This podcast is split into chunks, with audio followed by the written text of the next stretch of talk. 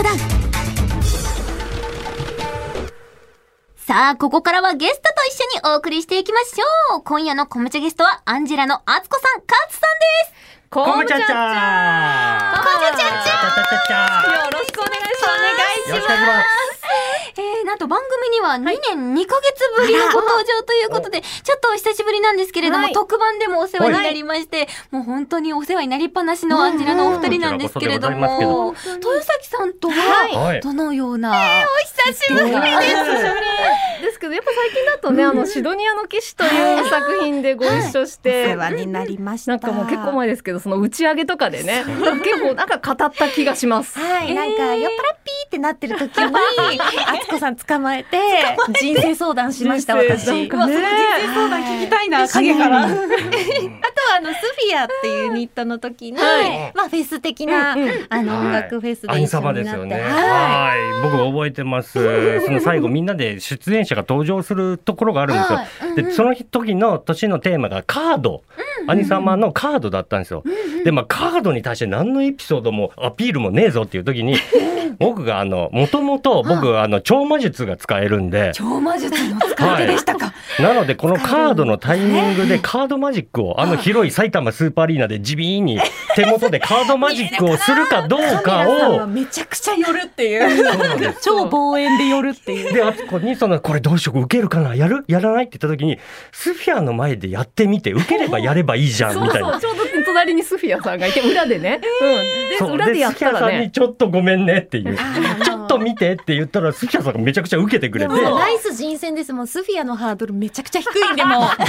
そうだったの？そこで私たちを選んでくれて。俺面白かったわけじゃないよね。そういうことじゃなくて、あの面白かったんですよ。面白かったんですけど、なんかそこでなんか思んないですとかいう感じの私たちではないので。うんうんうん確かにリアクション待ちりですもんね、いつも。笑いの沸点低いんだ あのグループあの伝説のグループ声優界一低いと言っても過言ではないぐらい。いやでも私たちからすると、はいもう敦子さん、勝さんははい面白で歌うまお兄さんお姉さん。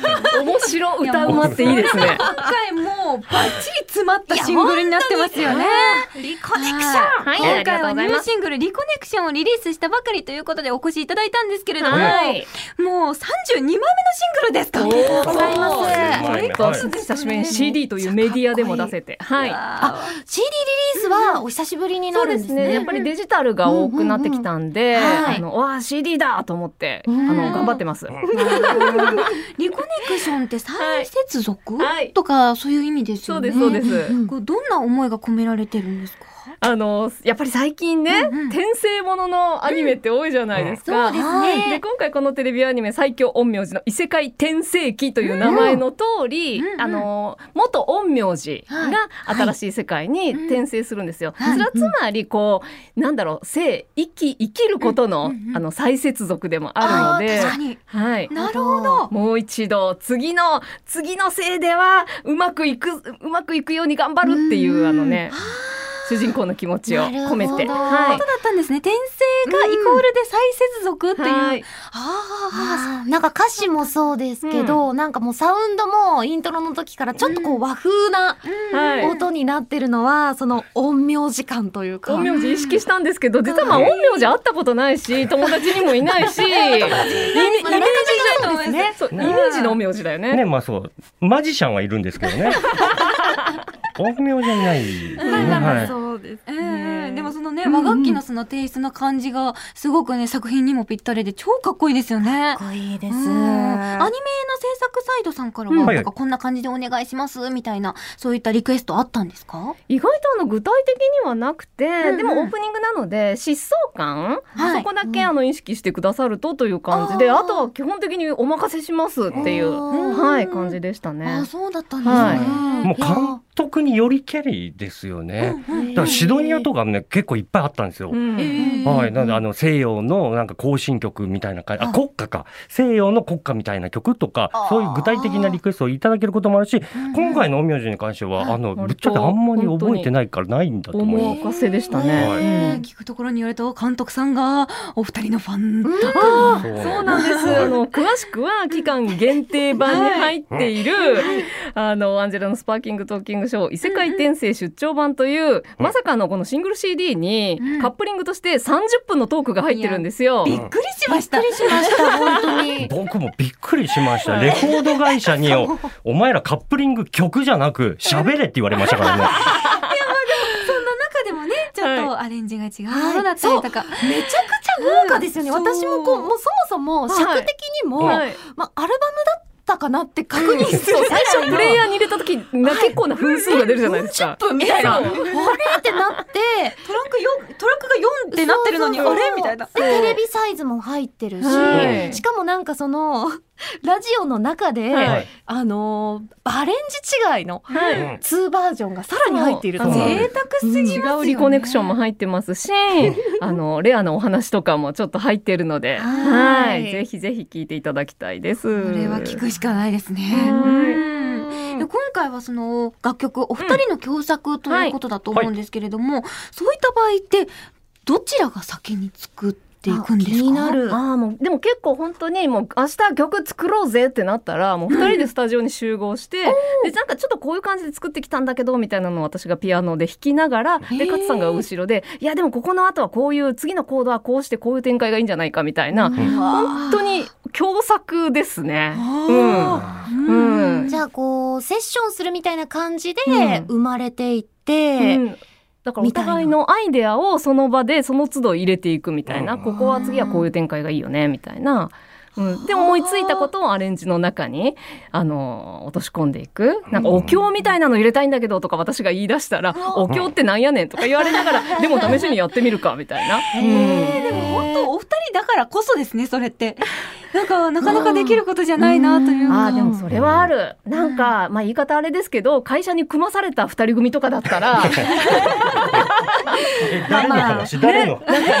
どどこのいや組まされた二人とかだったら例えばの話。例えば例えば多分お互い予定合わせてとかもあると思うんですけども我々もう結成して30年だしもう家族より長い時間いるしもうねあのスケジュールを聞くというよりは明日空いてる何時から？みたいななんかそういうのをもう勝手に決めて進めていく感じなんですよ。そういう意味では楽ですね。あーそっかえちょっと声優的に気になる質問なんですけどほうほうほう原作はうん。読まれますか、読まれます。めちゃくちゃ、読みます。歌詞を書本当に。く前のタイミングで。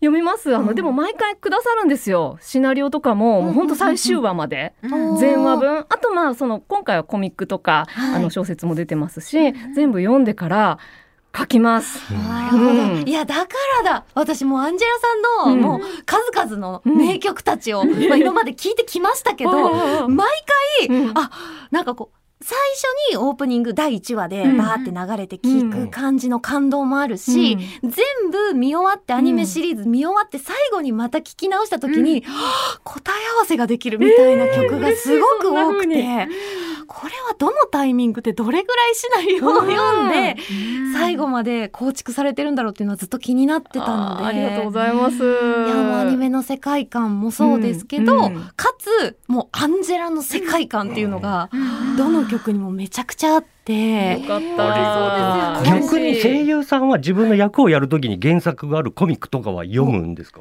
読みます。読む。はい。あまあ私も原作あるものはうん。めちゃめちゃ読みますけど、まあ作品によってはうん。読まないでねって言われるやつもあります。あーなるほど。あまりそこに行かないでねってもいう。うこの時自この分のでってはい生のタイミングの芝居をしてほしいって言われて、考えすぎるなっていうところもあるんですかね。なるほど。ねだからリアルなその時の感情が出るっていうことで、役者的にはそういったのもあるんですかね。だからもう翌週の台本もらって、ええー、みたいな。あ、あ私いなくなるみたいな。そういう感じみたいな。のとかもたまにありますけど、うんうんへーあるものは基本読ませていただくことがほとんどですね。うん。いやだからやっぱりアンジェラさんの楽曲聴かせていただくと、一行一行でああのシーンのことなのかなとか、うん。あのキャラクターのことなのかなみたいなのがすぐこう頭に浮かんできたりとかして、すごいなってその作品愛が本当にお二人ともね、ねあのこの楽曲に詰まっていて毎回すごいなって思うんですけれどコも。ムチャってこんな気持ちのいい番組だったっけ、すごい褒めてくれてる。コムチャチャいつもそうだったと思うんですけれども、えーアニメのそのやっぱり世界観をうん。楽曲として表現していく上で、うん。その歌詞とはまた違う方向で、その曲ってなると、うん。どういったところを意識ししていくんですか、あでもなんか最初の,、まあそのシナリオにしても原作にしても、読んだ瞬間のインパクトというか、うん。そこでイメージが湧いたものを、あのテンポだったりどういう楽器を使うかだったりどういう展開にしていくかだったりはいを大事にしてますね。なるほどだからもう読んだらすぐ書きたいみたいな感じです。えーじゃあその瞬間に湧いてくるんですね。うんはいインスピレーションが。こういう感じがいいみたいな。逆にうん難しいな、これなかなか生まれてこないなみたいなことってないんですか？あでもね今回の最強名字は逆に難しかった部分が一個だけあって、うん。もうこれ作品によりなんですけども、やっぱ我々もこの20年間アニソンを作っていく上で主題歌とはエンディングとはっていうのは自分たちの中であるんですよ。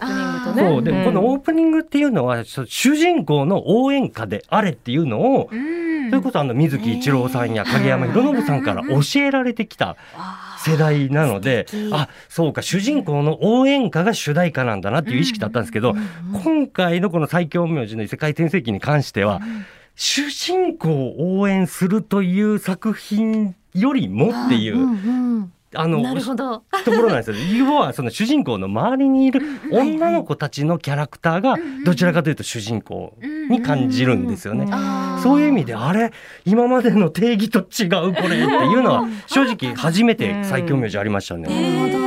まあ私も原作読ませてもらって、うんなんかこうある意味もう完成されているじゃないですか。い。精神状態とかが。はい。だって元大人でね、はい。ちゃんとして生きてきた人だから次の世界に行っても確かになんかある種達観してるんですよね、うんうん周りをちょっと高いところから見てる、はい。そういうあの歌詞を書くのって難しいなとは思いました、で確かに。もなんか決めの分で立ち上がれとか、はい。負けるなみたいなメッセージ性のものをバーンってぶつければいいんだけど、この作品に関しては違うぞっていうのが 今回初めて。主人公結構狡猾っていうのがキーワードでねなんかそこが面白いんですよね。ちょっとずる賢いというか、まあ、はいそういう部分もあって、うん。アンジェラさんにも初挑戦のことがここでまさかここに来てね。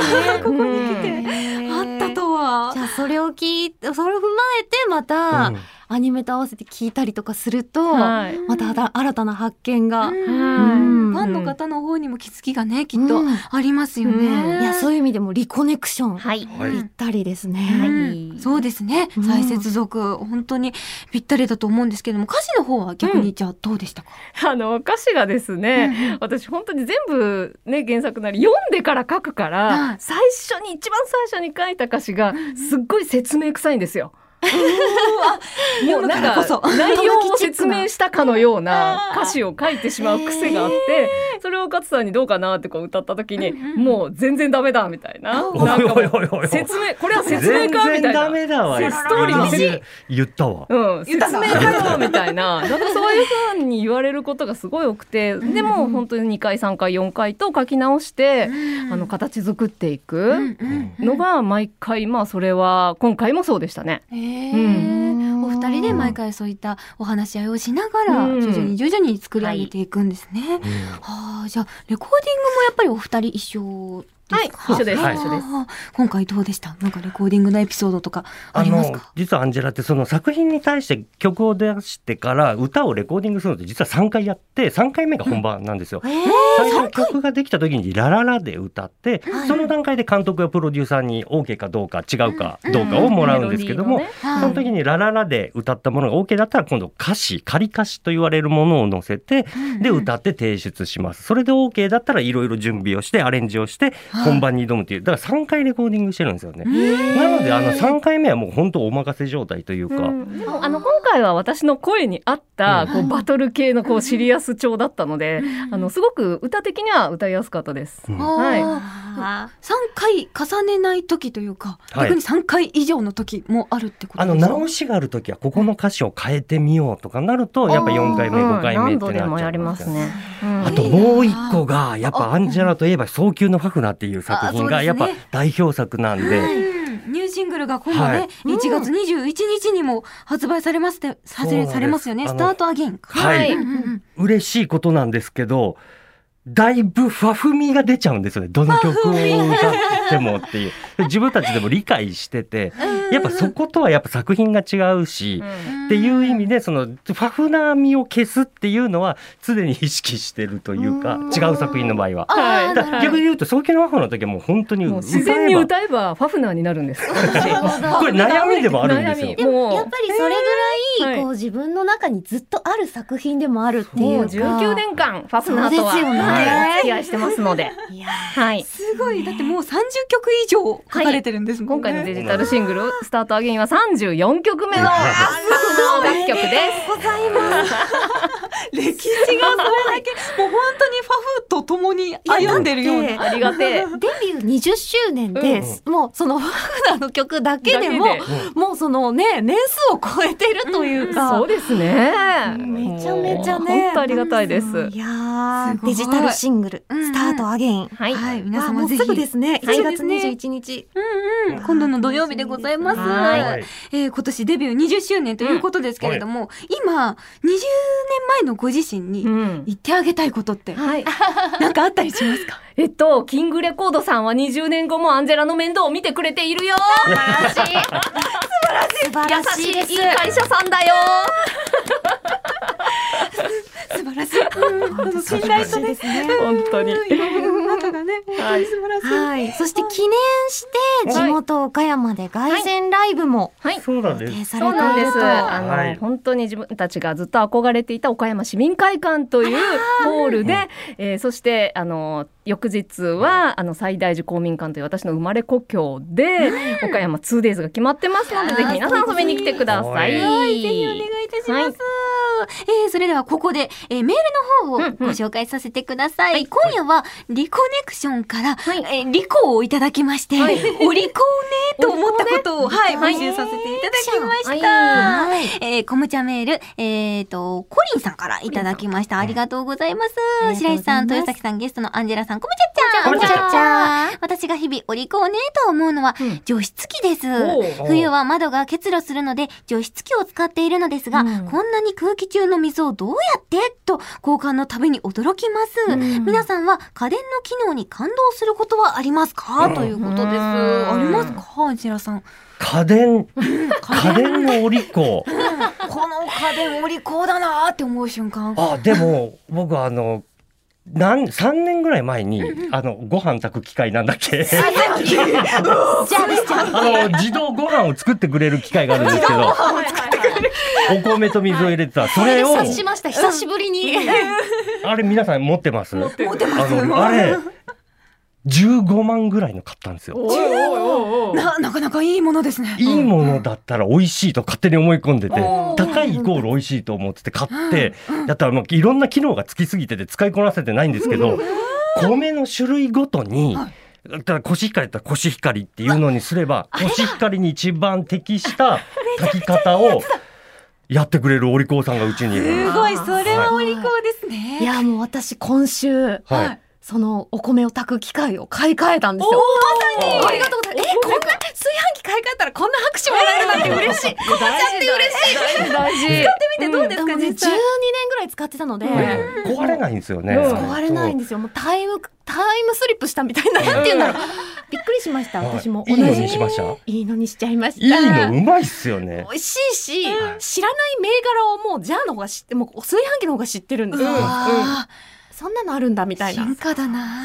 いろんな機能ついててあれ賢いんですよね。年。々家電もね、どんどんお利口になってますからね、うん新しいものに買い替えるっていうのも大事かもしれないですね。うんえーお二人は何かお利口ねと思ったこと最近何かありました？えー、猫飼ってるんですけどあの私が朝ごはんで食べるシリアルを、うん。お皿にカリカリっとこう出す音、うん。と、あと猫のご飯のカリカリをジャラジャラっと出す音、それを聞き分けて、私のカリカリの時は全然来ないのに 私のカリカリ。自分のカリカリの時はあわ僕のですねみたいな感じで 現れる。だから全然あの耳がいいというか。癒しいだけじゃない。いや聞き分けてあこれは俺のカリカリじゃねえっていうのが分かるんだなって、頭いいなって思います本当にお利口ですね。僕もすごい話。このコムちゃんって初めていい話なんですけど皆さんペットって飼ってます？買ってます。あの僕実家でシュナウザーを飼ってるんですけどい。そうでそのシュナウザーがあのめちゃくちゃ人を噛むんですよ。めちゃくちゃ人を噛んでおばあちゃんの友達まで噛んで病院に連れて行くぐらいのとんでもない犬で本当に僕が抱いてもうーって常に言うんですけど唯一親父にだけ懐いてて。うんそう。である日その夕方になったら毎回親父が散歩に連れて行くんですけど、ある日突然その犬が拒んで行かなかった日が1日だけあったらしいんですよ。そしたらその10分後に親父が倒れちゃったんですよ。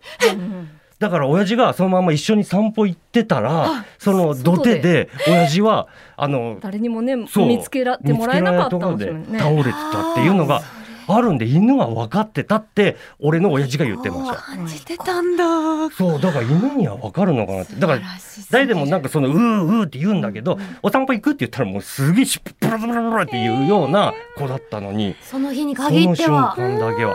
お利口そうだからうちの親父はあのおばあちゃんが亡くなった時よりもその犬が亡くなった時のが悲しいって言ってましたもんいや、もうむちゃくちゃな人むちゃくちゃな親父なんですよね。悪いとかあれですけど。でもすごい素敵なお話をありがとうございます。えー、ここでね、もうちょっとそろそろお別れのお時間に近づいているということで、最後にニューシングルはアンジェラにとってどんな作品になりましたでしょうか？もう新たな代表曲にしたいと思ってます。これからライブでどんどん歌います。ぜひ皆さんね、声出しとかできるようになったら、こう、追っかけパートとかぜひ一緒に歌ってください。はい、ありがとうございます。ありがとうございます。では、お利口ねと言いたくなるイラスト入りコムチャ付箋でございます。やったーありがとうございます。はーいいありがとうござます。います。ありがとうございます。では、お別れの前にお知らせ関係をお願いします。はい、ニューシングルリコネクション発売中です。そして1月21日デジタルシングルスタートアゲインもリリースします。そして、えー5月20日と21日にえアンジェラの20周年を記念した岡山凱旋ライブも行います。ぜひ皆さんいらしてください。詳しくはアンジェラの公式サイトをチェックしてみてください。はい今夜のコムチゲストはアンジェラのあつこさん、かつさんでした。ありがとうございました。ありがとうございました。